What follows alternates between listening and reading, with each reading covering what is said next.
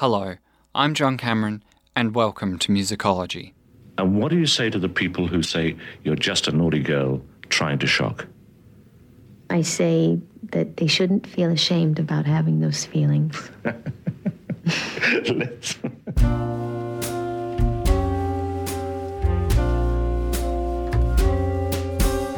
By the arrival of the 90s, Madonna was one of the biggest stars in the world, having created an exceptional discography, accompanied with groundbreaking videos, spectacular live performances, and an incredible catalogue of men. Baby, it's time that you faced it. I always get my man.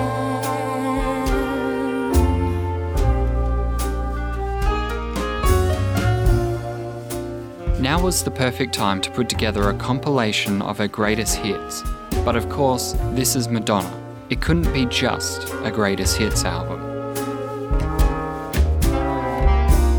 Baby, it's time, so I waste it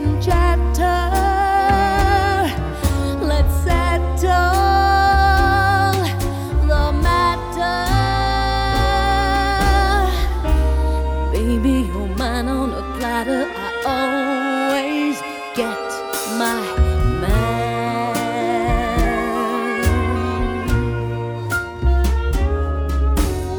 She recruited Shep Pettibone, who had remixed a few of her songs during the 80s for single releases, to rework 17 songs from her back catalogue, some of which would feature new composition or be a rejig from the multi-track masters, mixed using new 3D audio technology Q Sound. This included their most recent original collaboration, the blockbuster Vogue. During the year before, Warner Brothers record label asked Pettibone if he would be interested in working with Madonna on new original music rather than just remixing. With just two weeks and a budget of $5,000, this is what he came up with. A pulsating rhythm and scattering, almost percussive like synths, in a bed of even more synthesized strings. It wasn't atypical of what Shep was doing at the time, but it does have an ambience of class, which would later be emphasized by its lyrics.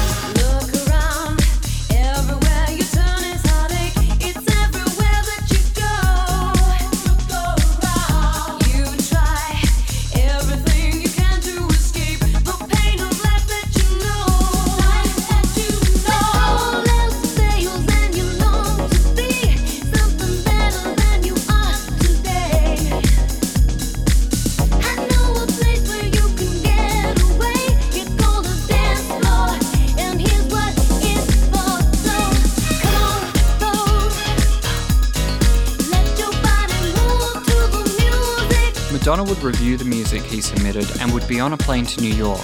Standing in a closet that had been refurbished to a recording booth, she delivered her lines in single takes.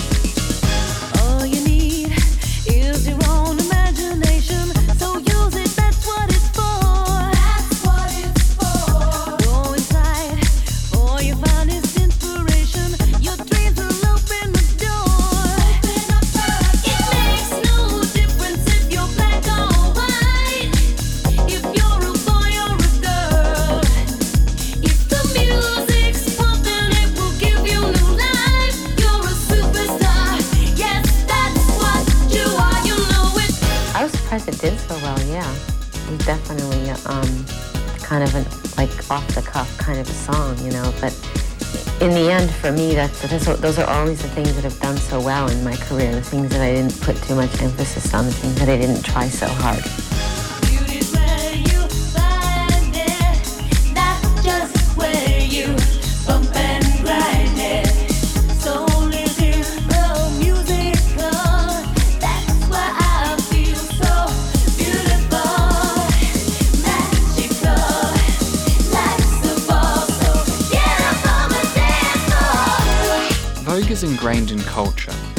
Pop standard both sonically and visually. The initial plan was to include it as the B-side to an upcoming single from a previous album. Obviously, such a track deserves the spotlight it receives. Vogue would sell 6 million copies in 1990 and hit number one in 30 countries. It would be added to the movie soundtrack for Dick Tracy at the last minute, but it does arguably work so much better on the Immaculate Collection. In the context of the preceding songs, building from the classics of the 80s to the now.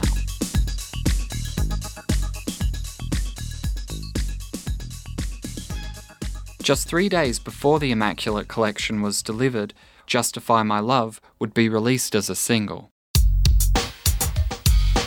Produced by Lenny Kravitz and Andre Betts, the sampled Public Enemy's Security of the First World, who sampled James Brown's Funky Drummer, and added a bass to create an early example of the trip hop genre.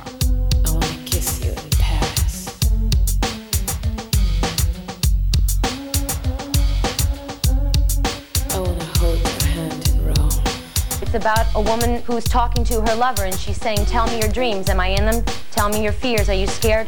Tell me your stories. I'm not afraid of who you are. You know, we're dealing with sexual fantasies and being truthful and honest with our partner. And these feelings exist. You put this in me. So now what? So now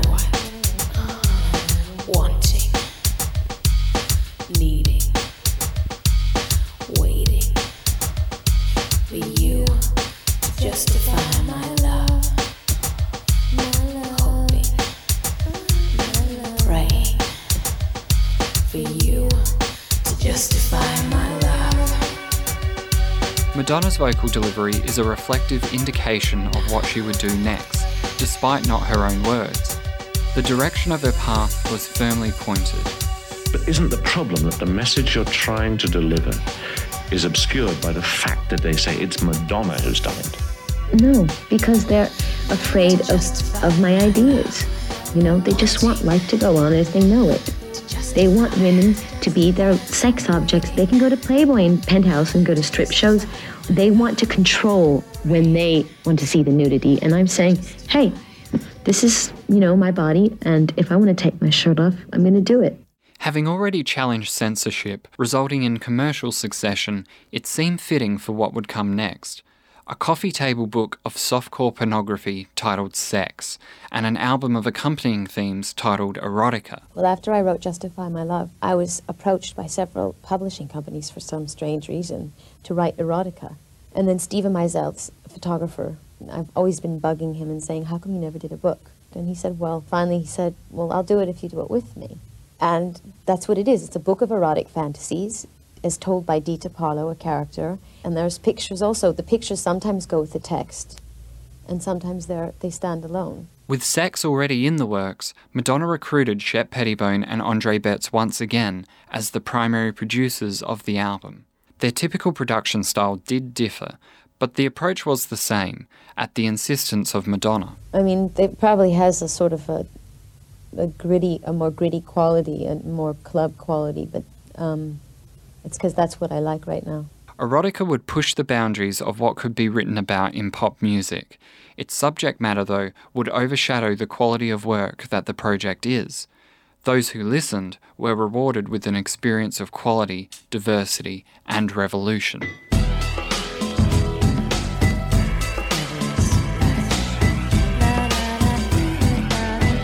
Album's title track, Erotica, had its beginnings with producer Junior Vasquez under the title Love Hurts.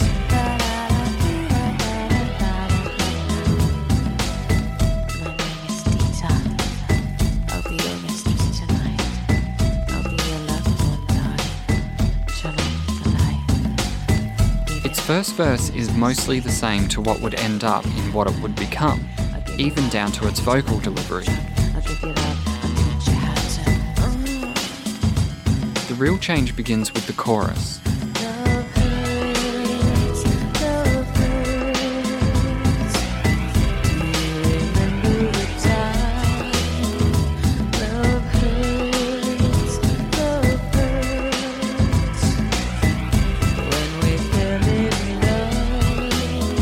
The second verse is also completely different, asserting the hierarchy of the described situation.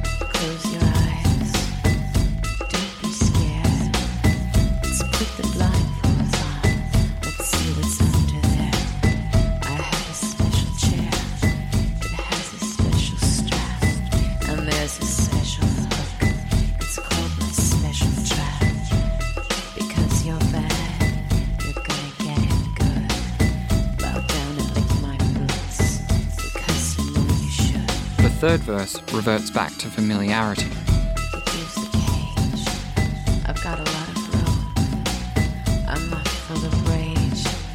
I'm full of hope. Its repetitious instrumental may reflect an attempt to have its lyrical content as the main point of focus.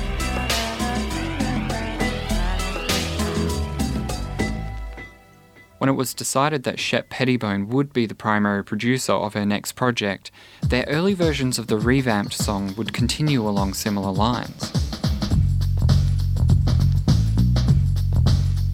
Dubbed as You Thrill Me by fans, it utilises a basic drum pattern and more prominent bass rhythm, with a sample of Jungle Boogie by Kool and the Gang during the chorus.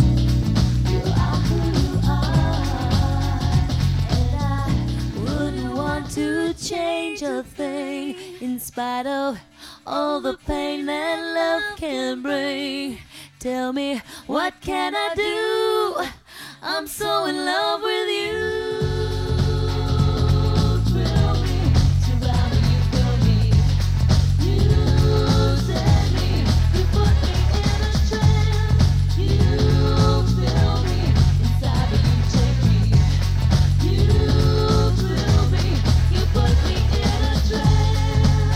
This production more closely reflects the penultimate version of the song, with significant changes to the instrumental from what had been worked on with Vasquez.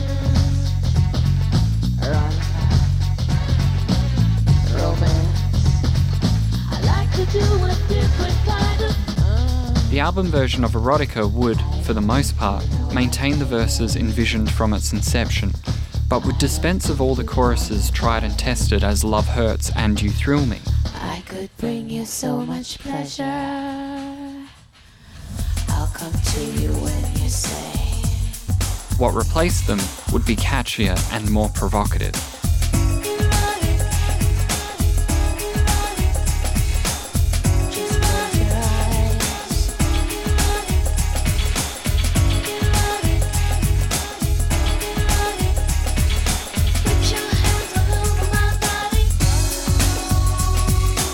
The desired reaction was achieved, to the extent that the usage of one of its samples would spark a lawsuit.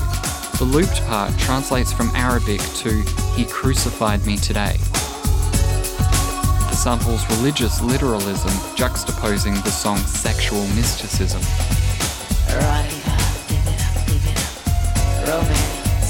Romance. The composition is comparatively fuller than the earlier versions, even without Pettibone's attempts to add strings to the song, which were quickly dismissed by Madonna. I like to do a different kind of ah.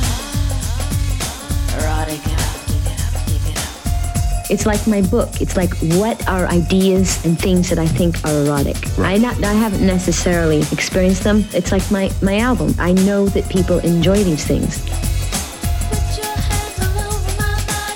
Track wouldn't just be realised with what appeared on the album. Accompanying the sex book would be a single track CD. Yet another experience of the song, simply titled Erotic. Give it up, do as I say. Give it up and let me have my way. I'll give you love, I'll hit you like a truck. I'll give you love, I'll teach you how to. The mix is more unconventional. The bass is removed during the spoken section, and the vocal is dry, gaining subtle reverb only when singing.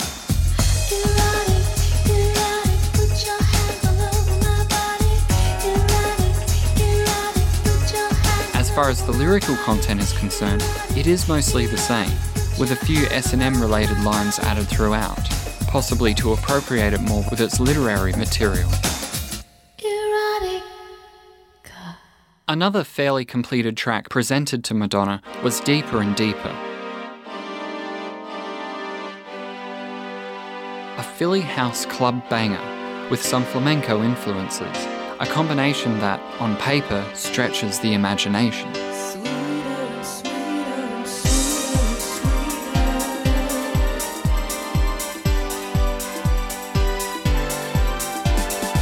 Pettibone had mostly finished the track, allowing Madonna to either custom write or adapt her own lyrics to the instrumental.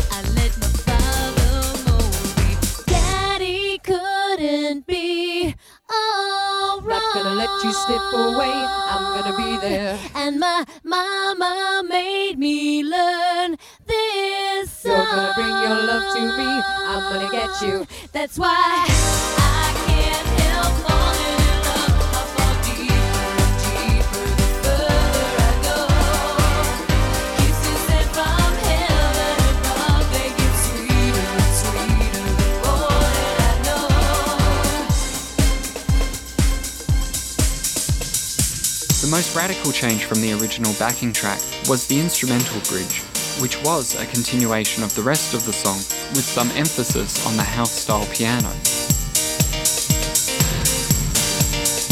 As Madonna and assisting engineer Tony Shimkin were transferring the demo version to a new multi track in preparation for mixing, Shimkin was messing around on his acoustic guitar, playing a Spanish like lead. Madonna loved it and insisted on adding it to the song to the initial resistance of Tony and Shep.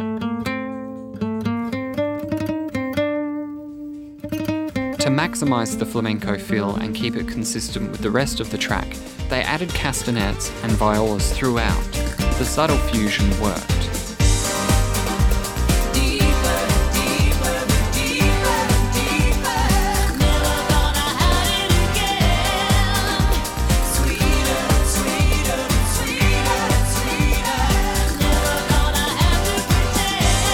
The impromptu customization didn't end there.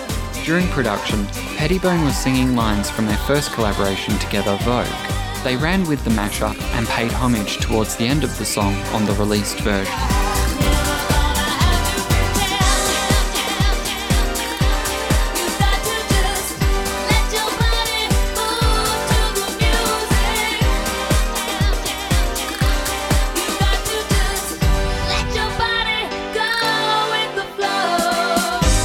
We definitely did that at the end. I'd written that song, and when we were actually recording, doing the final vocals, I just went off into that for a second because to me, it's just one of those great kind of feel good dance songs, and a tribute to that too. I project lots of different things. I talk about lots of different ideas, but the public only wants to see me in one way, and that is as a, of, of a very calculating, power-hungry manipulator. Initially written for a musical adaptation of Wuthering Heights by Alek Keshishian, who directed Madonna's Truth or Dare film, Rain became possibly the most radio and family friendly single on the album. Feel it on my fingertips, hear it on my window, baby, your lips coming down like. Let's talk about the album again and go back to Rain. It seems to be about security, about personal security. Actually, it was a song that was inspired by Heathcliff. As in, The story. hmm oh, Wuthering, really? Wuthering Heights. Yeah. Yeah.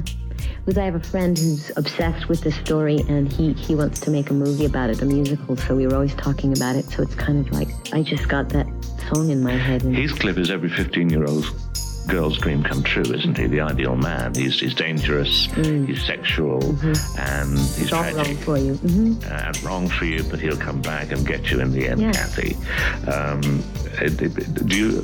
Was he your 15-year-old dream? Oh, I've always been attracted to bad boys, so of course. yeah. And the song is about Heathcliff. Well, it was inspired by Wuthering Heights, the Yeah. story of Cathy and Heathcliff. Heathcliff is characterised as an enigmatic, power driven, and cruel figure. In spite of that, his attachment to the female character Cathy is unwavering, and his gestures of such are a strange romance, yet alluring.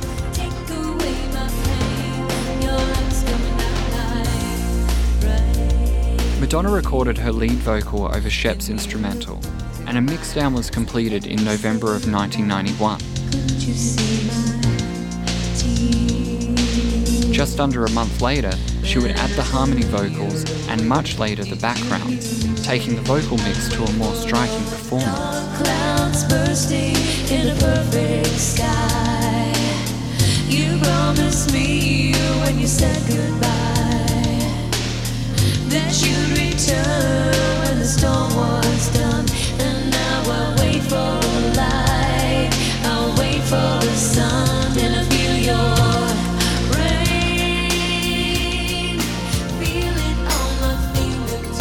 Rain would be remixed by Daniel Abraham for the single, giving it a more contemporary sound.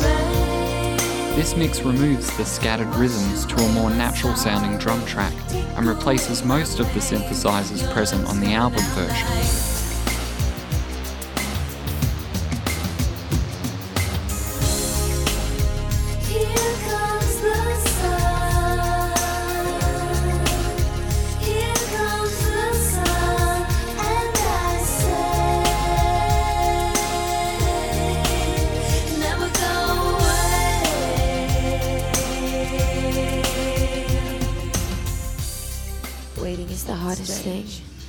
Tell myself that if I believe in you, in the dream of you, understand you more. with all my and heart and more all my soul, more. that by sheer force you, of I will, feel like a can magical raise you from the ground. And without a sound, you'll appear and Everything surrender wild. to me, to love. Rain is what the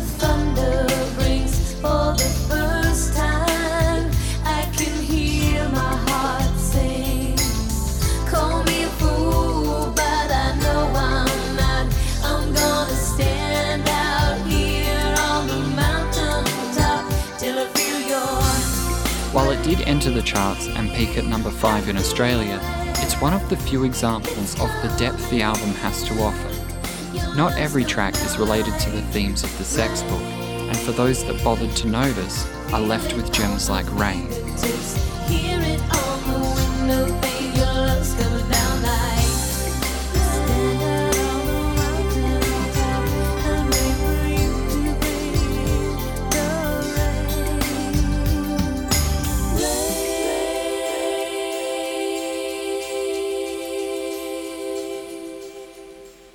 Up to this point in the album, it's perhaps easy to forget that Shep Pettibone and Tony Shimkin wouldn't be the only producers.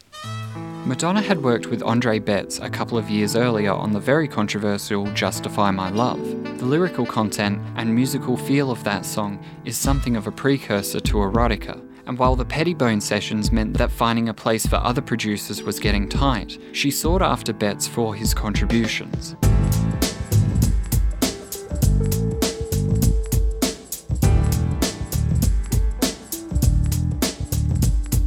Where Life Begins is their first collaboration that appears on the album and the first they wrote together during the sessions. Beginning with a jazzy introduction to an R&B infused rhythm, it would almost seem as though the profane content was given a rest. At least until the lyrics begin.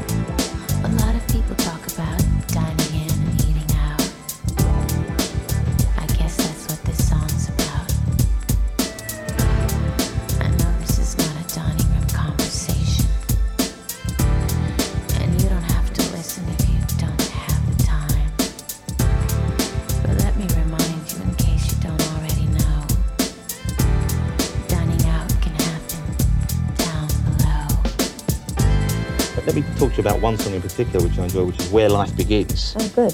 There's a message there, and it's a funny song as well. Well, it's innuendo too, because in in a you know, it, first it's the implication that girls like to go out. It's like if you say I'd like to eat out tonight, you it, you could be taken as I like to go out to a restaurant. So there's like the surface of it, right? There's the surface meaning, and then of course, hopefully, the majority of the people will get that it's also a, a sexual reference. And um, I truly believe that every girl should experience eating out.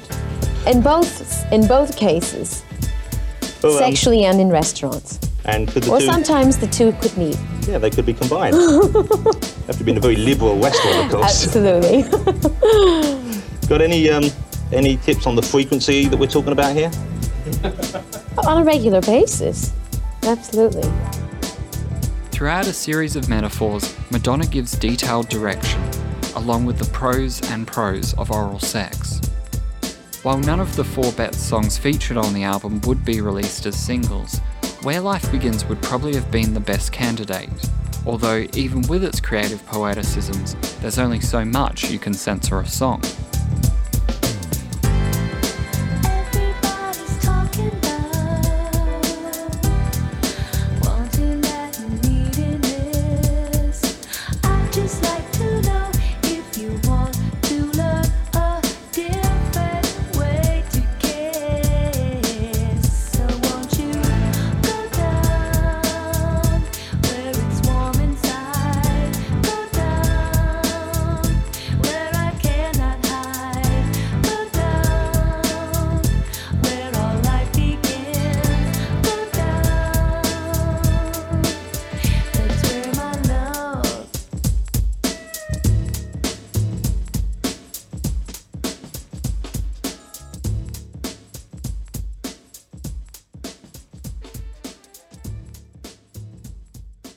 Anybody writes anything, whatever any writer, there's a, there's something of that that writer in, in, in their work, even if it's fiction. Bad Girl takes its place as the sixth track on the album and arguably a break from the more sexualized and danceable material.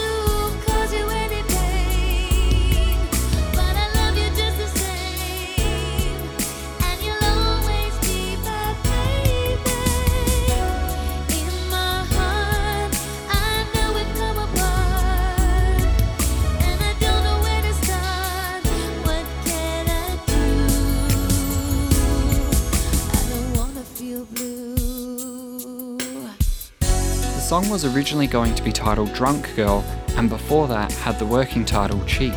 Its production didn't change significantly from Shep's original instrumental, but there are a few interesting versions.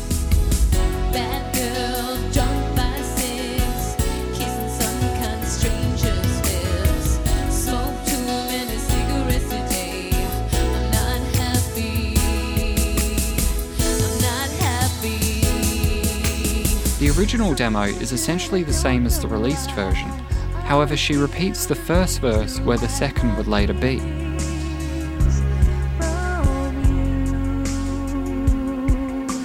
This seems to suggest that the song wasn't written on a whim like many of the others at the time.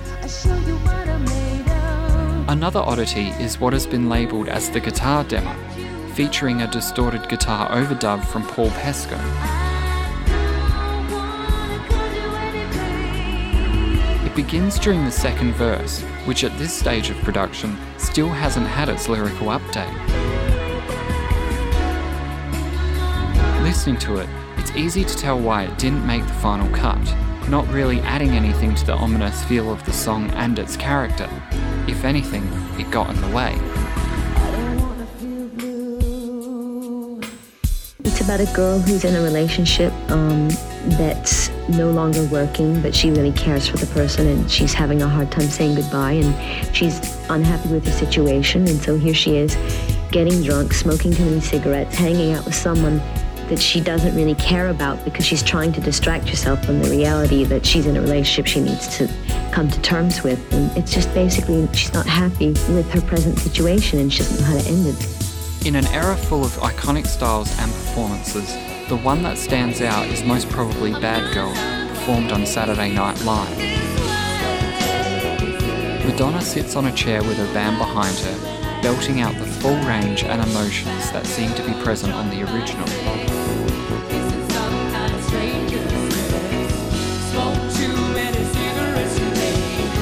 The performance is perfect, and the only time Bad Girl has been performed live.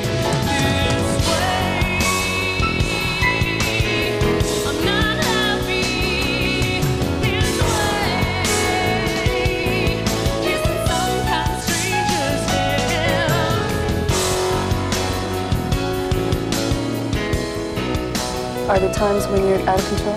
Absolutely. Like when my record is released, I have no control over how people react to it, what they're going to think of it, whether they're going to want to buy it or not. I don't, I can't control public perception. Only thing I can control is my work, what I do in the studio. Deeper and Deeper wouldn't be the only track to reference something from Madonna's back catalogue.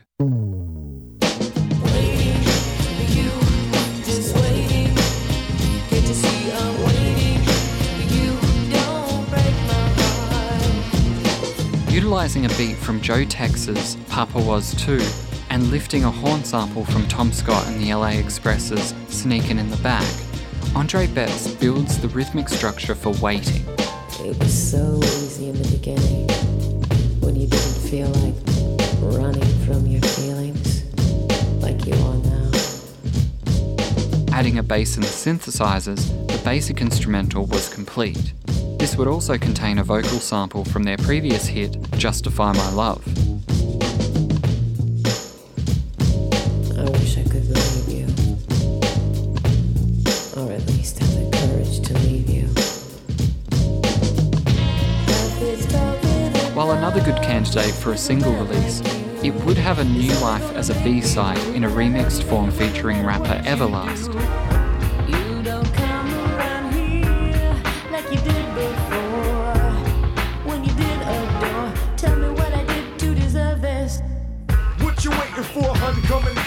Rhythm track is different, but not too far from the original style. Much like Rain, it's an alternate take on the song without the removal of what made the original great.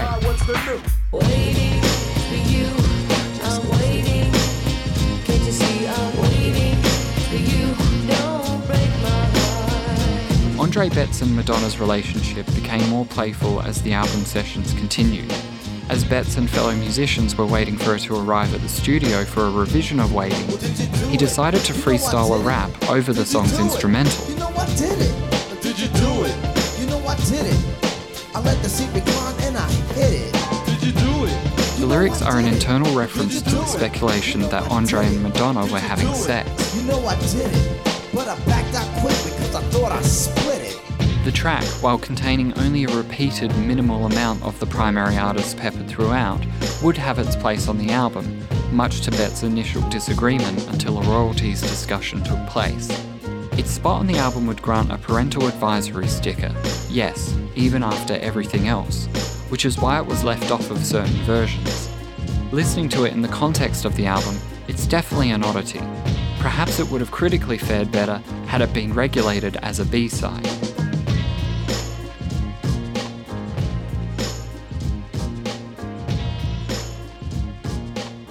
It's a very sort of bluesy kind of, you know, lady sings the blues. Yeah. Oh, my man, I love him so, he'll never know. That's true as well, isn't it, about relationships generally? I mean, people always end up with the most unsuitable people. Yeah, and you always want what's bad for you. You always want what's wrong for you. Madonna's relationships with gay males extended far beyond her fandom.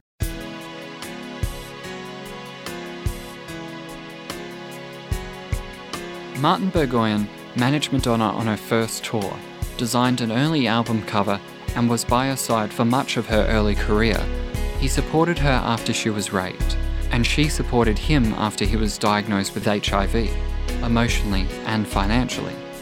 This early exposure to the unbiased tragedy of the disease led her to become somewhat of an advocate for the disease's victims. When asked about gays and AIDS during interviews, she would unremittingly declare her support. It's often forgotten just how unfashionable it was, even still in the early 90s. I don't know anything about death since I've never died, but I've certainly been around it since a very young age. I mean, I seem to be surrounded by it to a certain extent because of um, AIDS. A lot of my friends have died of AIDS, and when I was younger, my mother died, then my uncle died, and my grandfather died. It seemed like everyone was dying all the time, so death was this kind of obsession, strange obsession that I had because it was so mysterious. And it always took away the people that I loved. Um, so yes, I am afraid of it. But I think as I grow older and the more that I know, I think the less afraid of it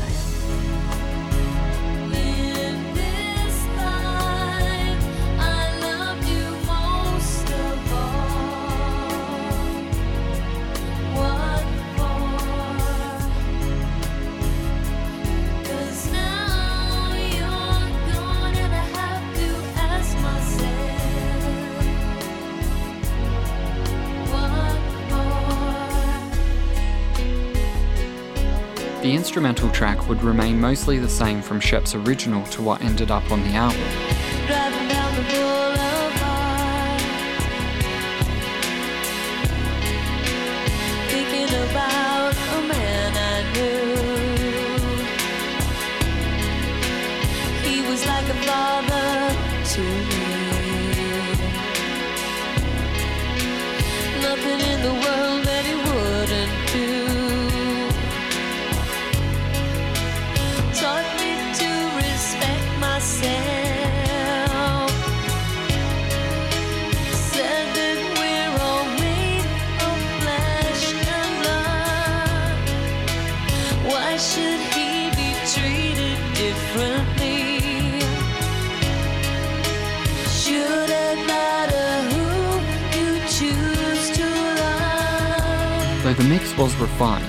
Making the synth string slightly less prominent, as well as the additions of creeping cymbals, discrete horns, and symphonic synth overdubs throughout the verses. Do you think that there's a positive side to people reading this into your life insofar as if there were people out there who are perhaps a performer, a famous person who's gay, who is open about that, then it makes it so much easier Absolutely. I think that gays need to have more role models, people who, who are in powerful positions coming out and saying, I'm gay. I think that would be very helpful. Absolutely. People have always accused me of being a sort of raving nymphomaniac, and they said things that I did with men that weren't true, and they said things that I did with women that aren't true. I'm very intrigued by bisexuality and homosexuality. That doesn't mean that I necessarily experience it. And I don't think it's relevant. And if people say, oh, she sleeps with women, I don't bother to deny it because I don't think it matters. It's, it's really, who cares? For an album so often accused and remembered for its unapologetic sexual expression, its depth is perfectly articulated in this song, chipping away at the superficial perceptions of the project and its star, at least for those who listened. Quite a profound statement for a song that Madonna wrote in just 15 minutes.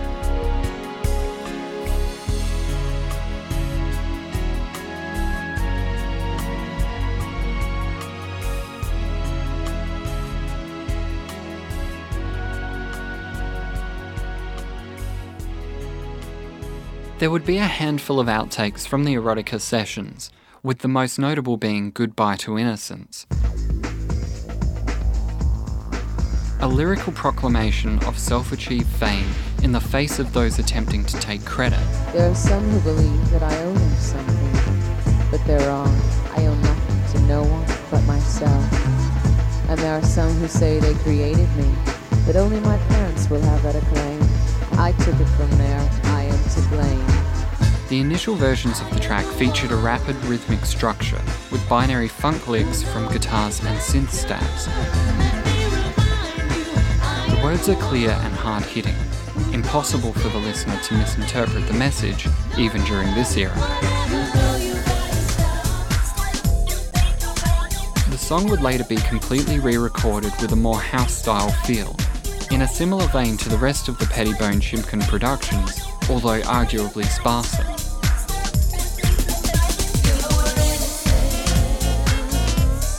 What was the main hook in the previous version is now subdued, formatted within what could be perceived as a bridge. Neither version would make it to the final configuration of Erotica, but the second would be released on a compilation a year later. But at the time, a 12 minute dub of the remix would be released as a B side to the Rain single. Titled The Up and Down Suite, it does feature some vocals peppered throughout, but not enough to make it a succinct song.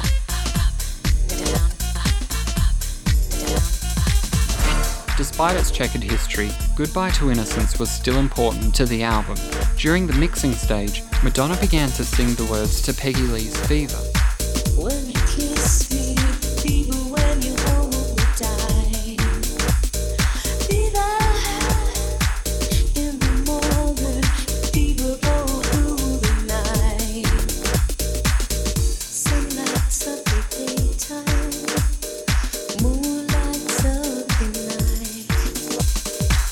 Would be the final song recorded for Erotica, the fourth single released, and the final of three number one hits garnered from the project. I think that one shouldn't negate that side of them. It's not, I don't think that you have to ignore your sexuality or your sexual charisma or whatever you want to call it. I don't think that's an, a negative thing if you want to get ahead in life.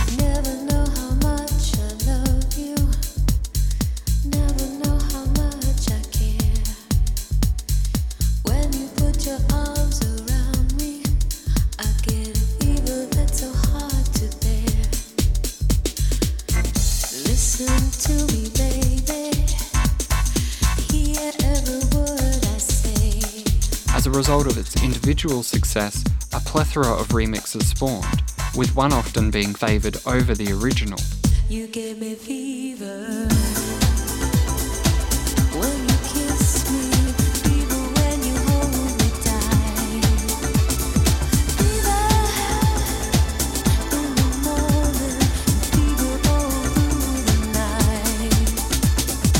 Titled Edit 1. This version would also be a remix contributed by Daniel Abraham and featuring specially recorded background vocals by Nikki Harris and Donna De Lory.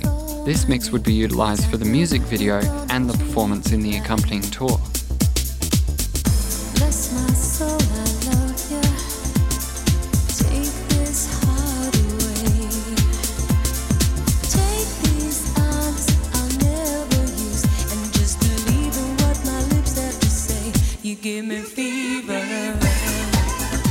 Erotica was a statement. It showed the world that Madonna could do whatever the fuck she wanted, and fuck whatever she wanted.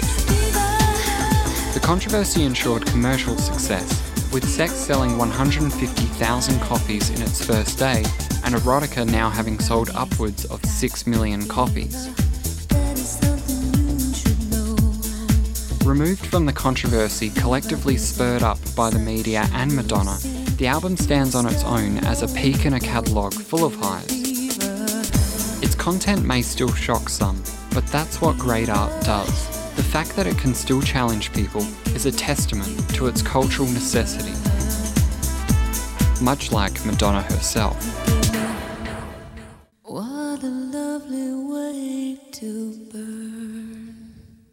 Thank you for listening to John Cameron's Musicology. If you've enjoyed the show, please consider rating and reviewing on iTunes or sharing on social media.